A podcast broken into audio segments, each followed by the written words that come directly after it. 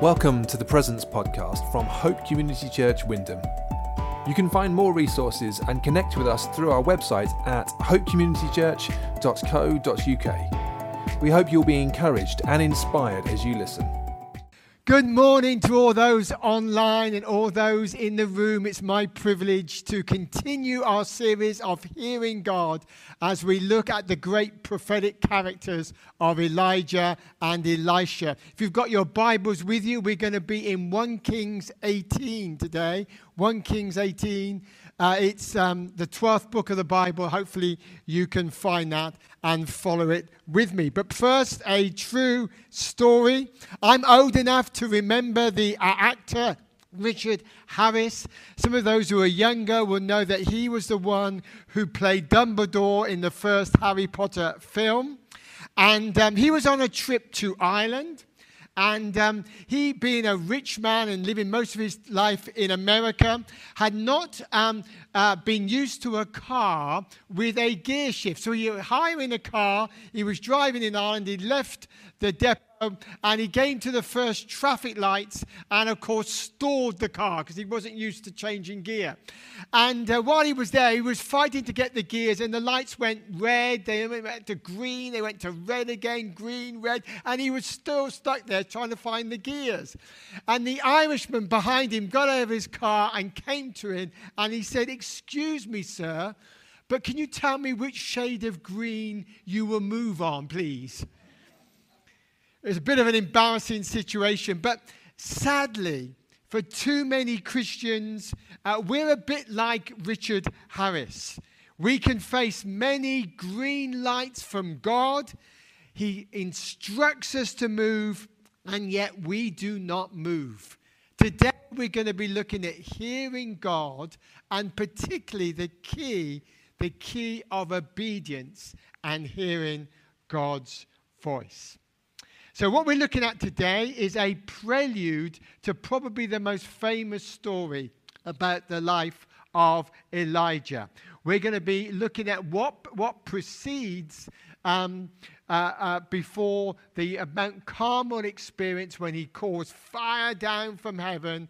And uh, it's just an extraordinary story of obedience that Elijah is engaged in. Also, we're going to be looking at in prelude, we're going to be looking at a new character we're going to be introduced to in this story by the name of Obadiah. So we're going to be looking at uh, obedience from Elijah's point of view and from Obadiah's point of view.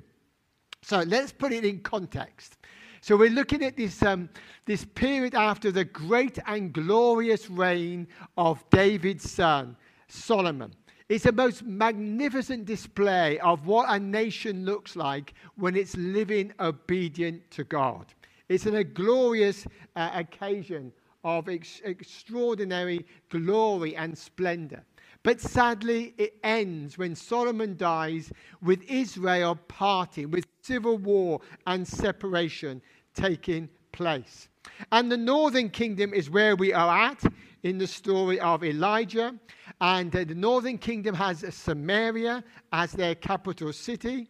And uh, they now have a king.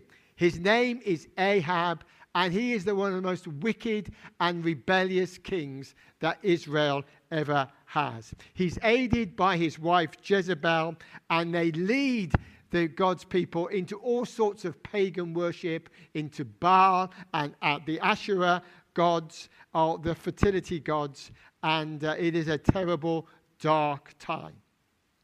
But because of God's kindness, and I can't stress this enough, because of God's kindness, he sends Ahab a prophet in the shape of Elijah, who is instructed to pray that it does not rain and that a dew does not fall, and so that he, the wicked king, will know that his Baal and his Asherah, these fertility gods, are nothing compared with the Almighty God. And the drought lasts for three years. And we're going to pick up the story in a moment at that very point. Let me just say this the Bible and the unfolding of world history is the story of God's tireless loving, inexhaustible patience with the human family. And it's the story of our unbelief, our blindness, and our disobedience. God is so gracious to us. And the story of Elijah is God's grace to this most wicked king, Ahab. Such is God's grace that he gives Ahab three and a half years to repent. Sadly, the story as we know it uh, doesn't end well, and Ahab doesn't repent. But it's a story of God's immense grace. So we're in chapter 18 of 1 Kings, and we're going to be looking at three aspects of hearing God hearing God and obedience, hearing God and worship, and hearing God and the miraculous. Three things I think God wants to teach us on this morning. So, got your Bibles ready? 1 Kings 18. I'm going to read little sections of it and then comment and then read some more. Just the first two verses to start off with. After a long time, in the third year, the word of the Lord came to Elijah Go and present yourself to Ahab, and I will send rain on the land. So Elijah went to present himself to Ahab. What an amazing act of extraordinary, courageous obedience. Ahab has been looking for Elijah. He thinks Elijah's caused a great deal of trouble. And he wants to see the end of Elijah's life. He's been seeking him for three, uh, over three years to bring him to death. He's brought many prophets to death already. And Elijah hears the word to go and f- go face to face with Ahab. I don't know about you, but if I was Elijah, I'd have some questions to ask. I'd be reticent about this. But it says, without hesitation, Elijah goes to meet Ahab. Wow. You know, hearing without doing is hearsay. It's hearsay at best, at worst, it's hypocrisy. Until you obey what you hear, You've simply been educated beyond the level of your obedience. I'm sorry, I'm going to be saying some pretty hard things this morning, but I feel God really wants to impress these upon us. Let me just say that again. Hearing without doing is hearsay at best and hypocrisy at worst. Until we obey what you hear, you're simply being educated beyond the level of your obedience.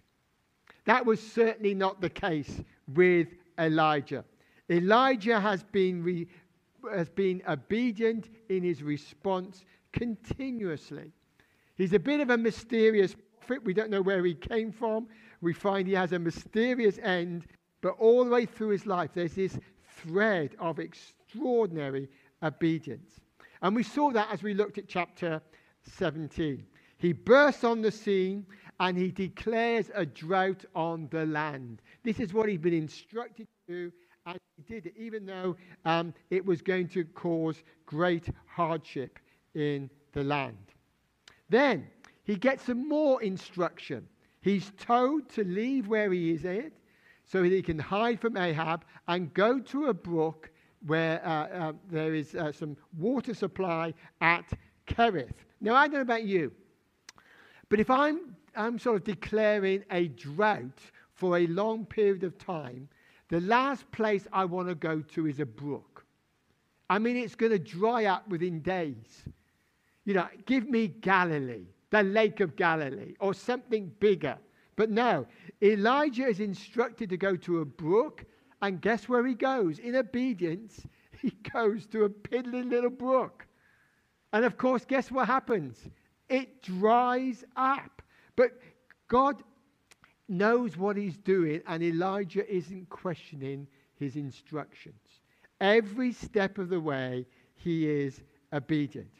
So God then says to him, I want you to go to the very center of pagan worship. I want you to go to Zarephath, the city of Jezebel. I want you to go there. Wow. That's another huge step of obedience. We are already educated way beyond the level of our obedience. We don't need to know more, we need to do more and with what we know. I have a very simple take on spiritual maturity. It's all about the theoretical becoming experiential. In other words, the more mature we are is indicated not by what we know or the more we know, but by the more that we do. A mature Christian isn't necessarily the one who knows more, but the one who obeys more. See, in the Hebrew understanding of understanding and grasping of knowledge, knowing is doing, and doing is knowing. In other words, if we aren't doing it, then we don't really know it. So, Elijah's on this journey of obedience. He's declared this prophetic drought. He's moved to the brook. He's now gone to Zarephath. And guess what he meets there? He meets a woman who is a widow with a son who's just about to die. She's run out of food. Surely God's got it all wrong. This whole journey seems to be full of questions, yet, but yet Elijah continues in obedience. He gives us some instructions that God has given him. And as a result of that, there's this amazing provision of food that lasts the whole duration of the drought. And then it all goes wrong again. He's experienced the, the brook drying up, being sent to Zarephath to a widow who can't feed him. And now he finds that the widow's son has suddenly died. It just doesn't make sense, obedience sometimes. It's most confusing and full of questions. Let me give you a quote from Bill Johnson. I think it sums this up. To obey only when we see that there will be a favorable outcome is not obedience. Obedience is supposed to be expensive. To embrace what he has shown us and to obey what he has commanded us. Often, in the midst of unanswerable questions, is an honor beyond measure. See, we so often want to be obedient if we know it's going to turn out well. If it's going to meet our sort of criteria of what makes sense. But following God sometimes just doesn't make sense. Not to us Makes a lot of sense to our God, but not to us. Well, Elijah is now faced with this tragedy. A widow has lost her only son. And then we find in chapter 17, verse 21. Then, this is Elijah, stretched himself out on the boy three times, carried him, and cried out to the Lord. Lord my God, let this boy's life return to him. The Lord heard Elijah's cry, and the boy's life returned to him, and he lived. Would you have been obedient? Would you have done that? Was there any record before this of if you stretched yourself out on a corpse, it would live? Absolutely not.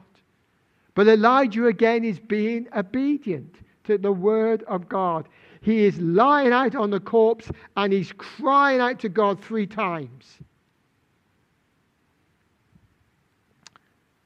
I don't know if you ever realized this, but um, the stone wasn't rolled away from the tomb of Jesus so that Jesus could get out. He was already out before the stone was rolled away. You know, sometimes later he walks through a wall to get to his disciples. He doesn't need the stone moved away. So, why was the stone moved away?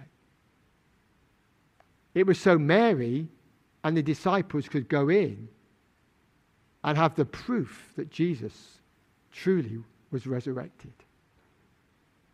God didn't need Elijah to stretch out his body on the child and cry out three times for life to come. But in so doing, he reinforces the resurrection story that's going to unfold centuries later.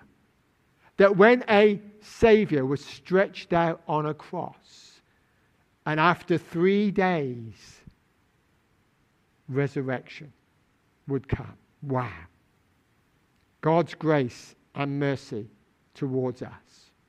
You know, if we want to get hearing God right, we first got to get obedience right.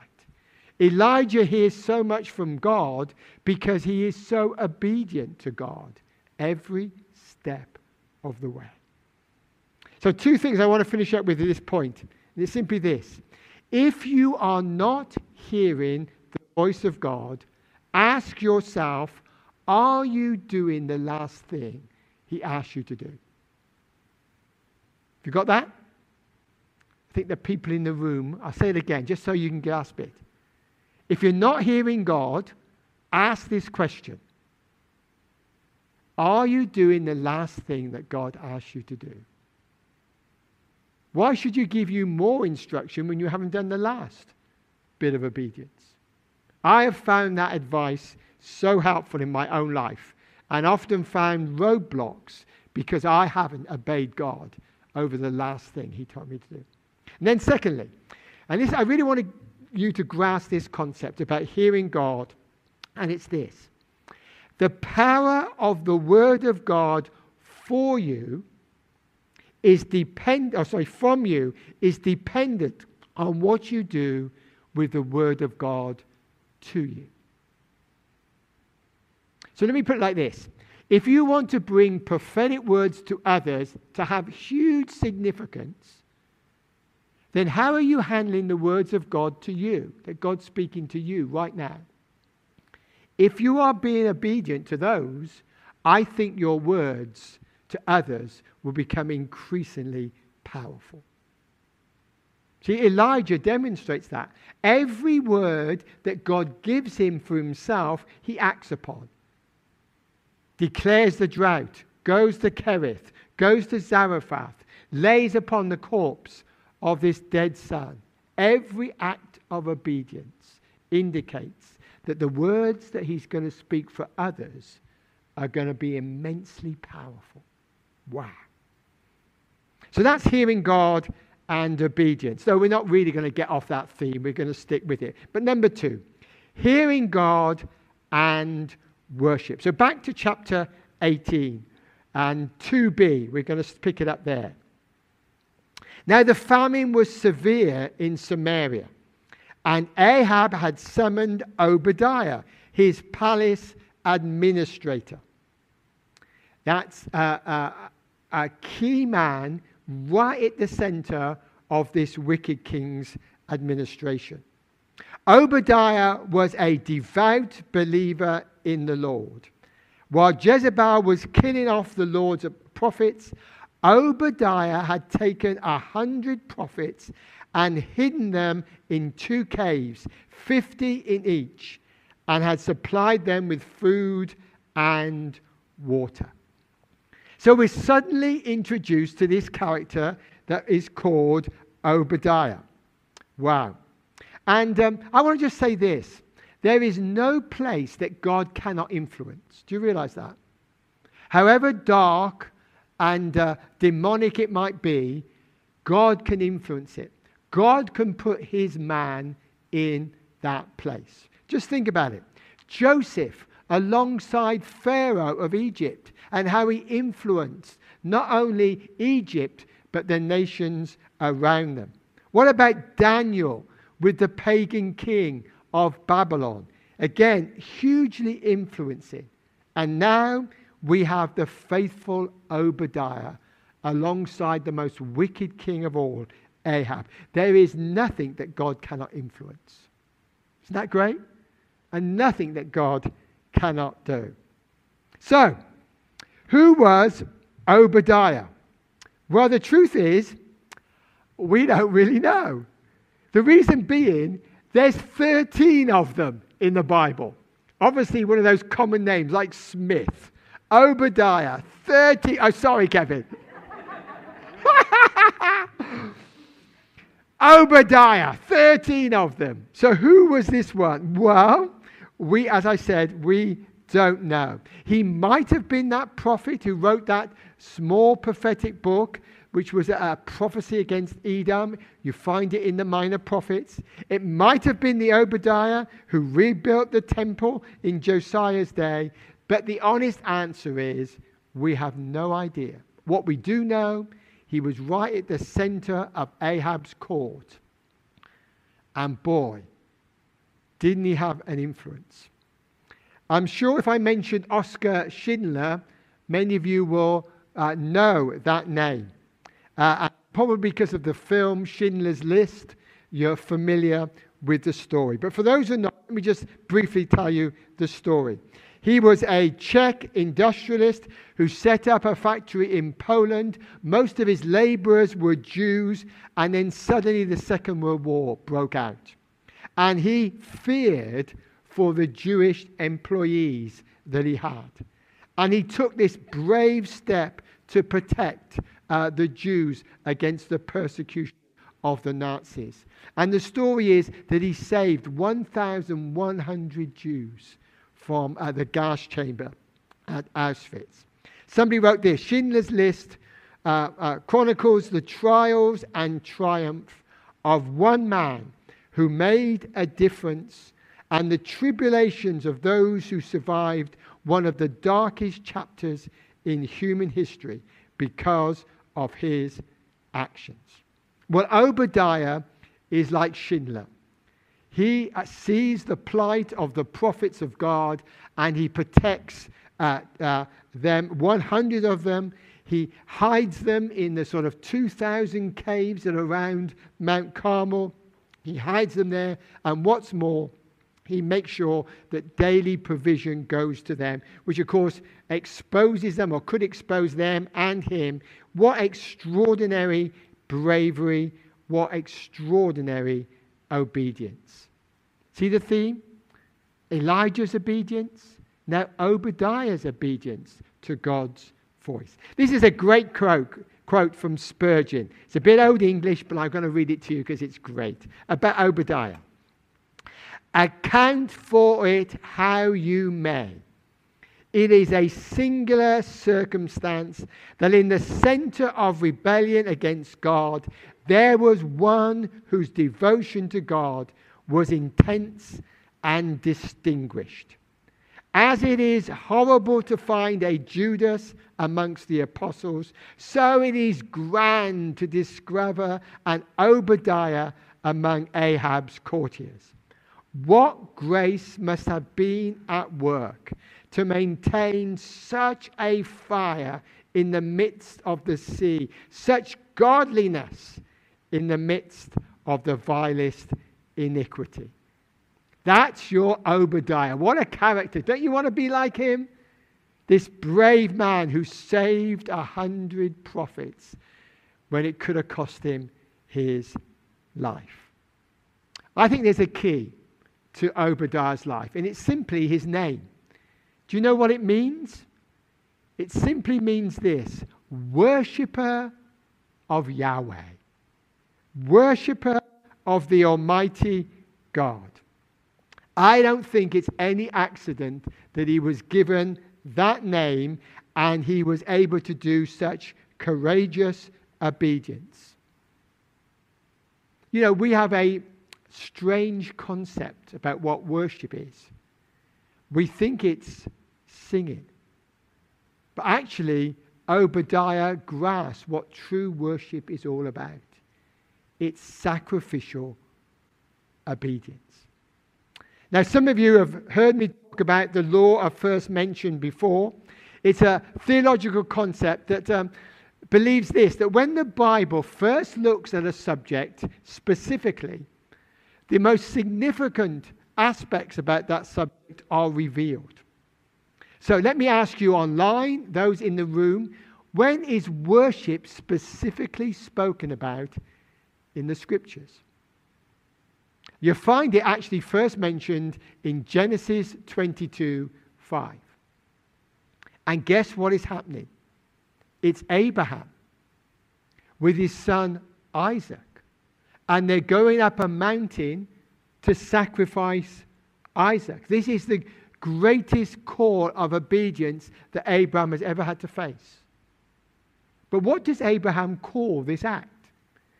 He calls it worship. So, worship is first and foremost not singing, it is courageous, outrageous obedience. That's what it is. So, let me just finish this section with this. The Word of God comes more readily to you when your worship is costly, sacrificial obedience. That's what Obadiah is displaying to us at great risk to himself. Worship. It can be singing. Hallelujah. But what it really is in its heart is when we take unbelievable risks to do what God says. In the face of our questions, our doubts, when it doesn't make sense, we do it all the same. Wow. Then we've grasped what is the heart of worship sacrificial obedience. And then finally, hearing and the miraculous. Which, verse 5, let me read a big chunk now of what I said, this prelude to the um, Mount Carmel um, great showdown. So Ahab had said to Obadiah, Go through the land to all the springs and valleys Maybe we can find some grass to keep the horses and mules alive so we will not have to kill any of our animals. So the drought has got so bad, even the king's livestock are at risk. So they divided the land they were to cover, Ahab going in one direction, Obadiah in another. As Obadiah was walking along, Elijah met him. Obadiah recognized him he bowed to the ground and said, Is it really you, my lord Elijah? Yes, he replied. Go tell your master Elijah is here. And then what we're going to discover now is uh, Obadiah has a bit of a problem with that instruction. here we go. What have I done wrong? asked Obadiah. That you are handing me, handing your servant over to Ahab to be put to death. As surely as the Lord your God lives, there is not a nation or kingdom where my master has not sent someone to look for you. And whenever a nation or kingdom claimed you were not there, he made them swear they could not find you. But now you tell me to go to my master and say, Elijah is here. I don't know where the Spirit of the Lord may carry you when I leave you. So obviously, Obadiah is feeling a, bit insecure about this. This could lead to my death. Let's read on. If I go and tell Ahab and he doesn't find you, he will kill me. Yet I, your servant, have worshipped the Lord since my youth. Haven't you heard, my Lord, what I did while Jezebel was killing the prophets of the Lord? I hid a hundred of the Lord's prophets in two caves, 50 in each, and supplied them with food and water. And now you tell me to go to my master and say, Elijah is here. He will kill me. Elijah said, As the Lord Almighty lives, whom I serve, I will surely present myself to Ahab today. Do you see the connection again? He says, I have worshipped from my youth. And what does he then talk about? He talks about the supreme obedient sacrifice he makes in saving a hundred prophets. You get the connection. Worship is sacrificial obedience. Verse 16, we're nearly finished. So Obadiah went to meet Ahab and told him, and Ahab went to meet Elijah. When he saw Elijah, he said to them, Is that you, you troubler of Israel? This is Elijah's response. I have not made trouble, Israel, Elijah replied, but you and your father's family have. You have abandoned the Lord's commands and have followed the Baals. Now summon the people from all over Israel to meet me on Mount Carmel and bring the 450 prophets of Baal and the 400 prophets of Asherah who eat at Jezebel's table. We're going to learn next week what happens in that story. But what is going to unfold is one of the great miracles of the Old Testament when fire comes from heaven. You think a drought for three and a half years is an amazing miracle. Now, fire from heaven that laps up an offering. Wow. Let me just um, ask you a question. How did the most miraculous life that's ever lived this earth begin? Of course, I'm talking about Jesus and all his miracles. How did it all begin? How did his public, miraculous life begin? It began at a wedding. And it began with these words Do whatever he tells you. Have you got that? It was the words of Mary to the servants Do whatever he tells you. In other words, the greatest life of miracles began with the call to obedience. Do you see it? Now, we all want miracles, don't we? I, I just feel at this moment, I don't know if it's somebody in this room or somebody online, but God wants to heal your left knee. You are in pain is that somebody in the room or is that somebody on screen? Oh, somebody here in the room, but I think it also could be somebody online. I just want you to put your hand on your left knee right now, and I'm just going to pray. God, will you just release a miracle? Will you take all pain and suffering from that person right now? Bring total freedom, total movement, total strength in Jesus' name. Amen. See, we want, we want miracles. What we don't want is the call to obedience. It's cost.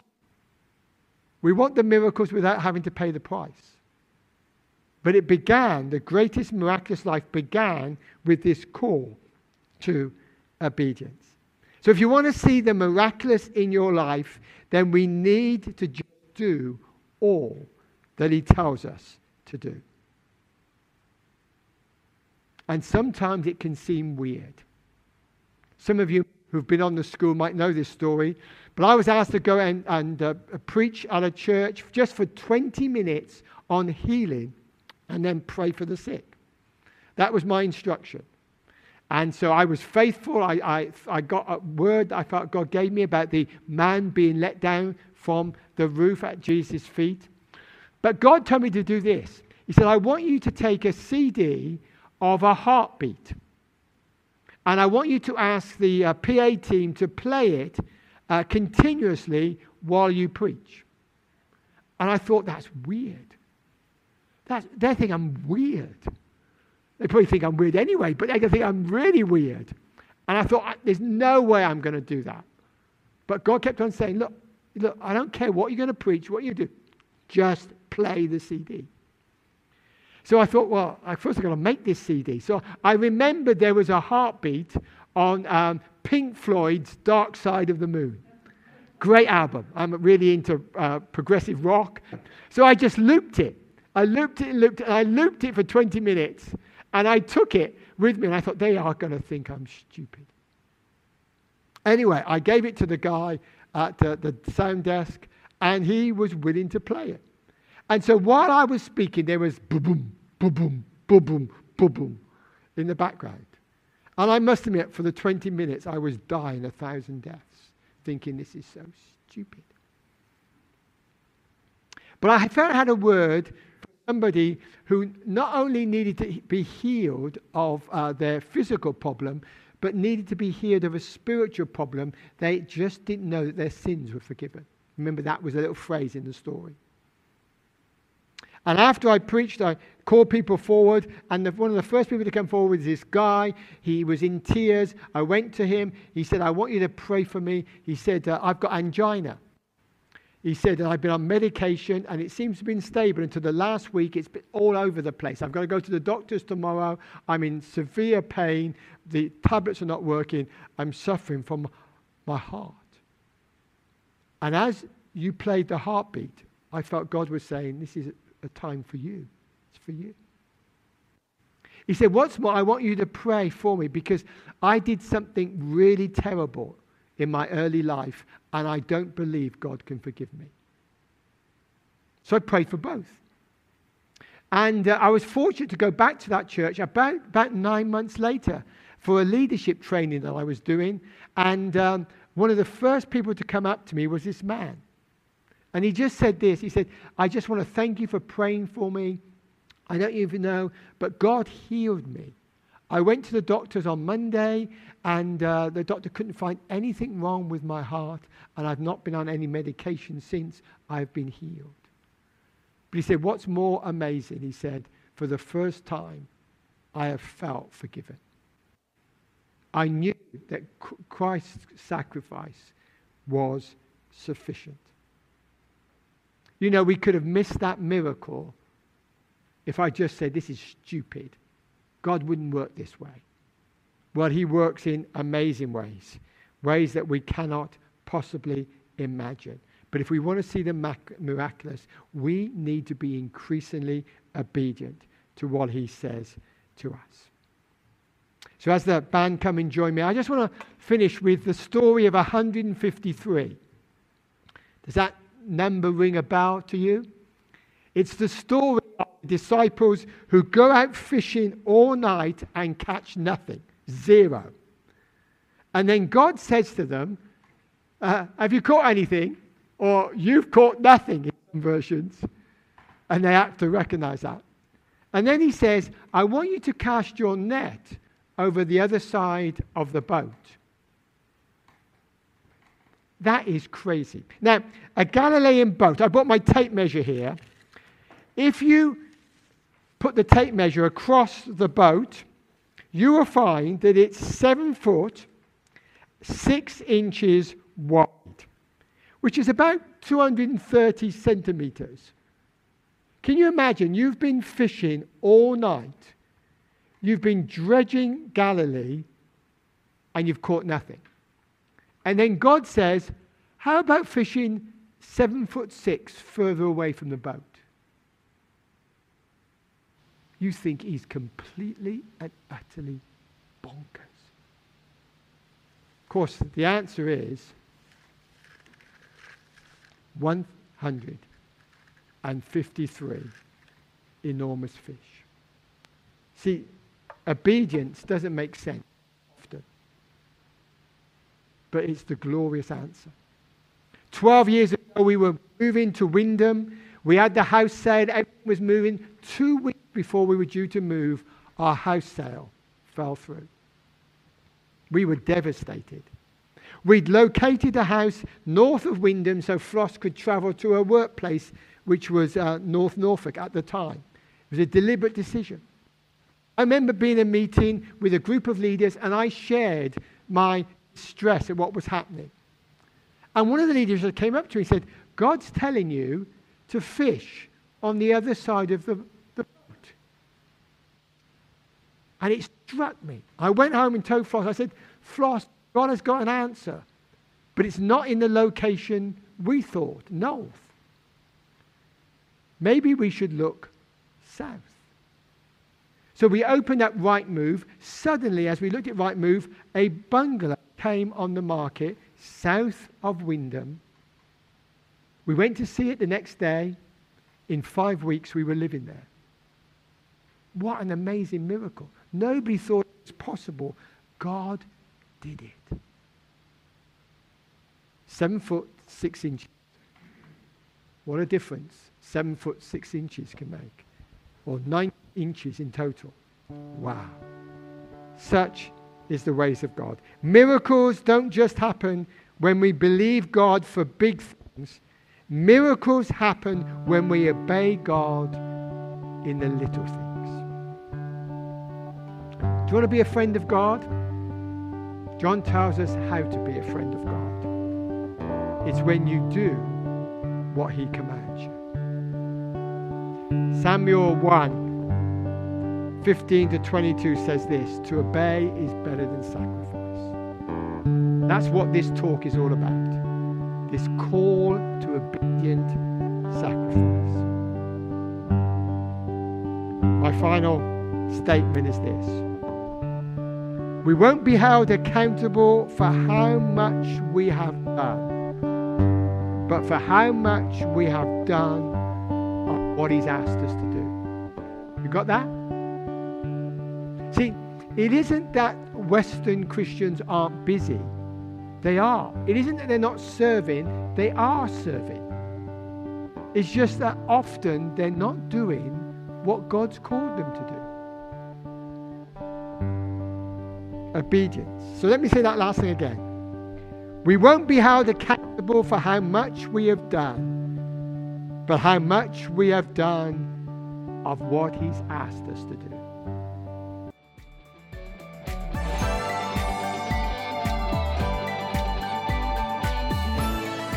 Thanks for listening. To connect with us or for more resources like this, go to hopecommunitychurch.co.uk.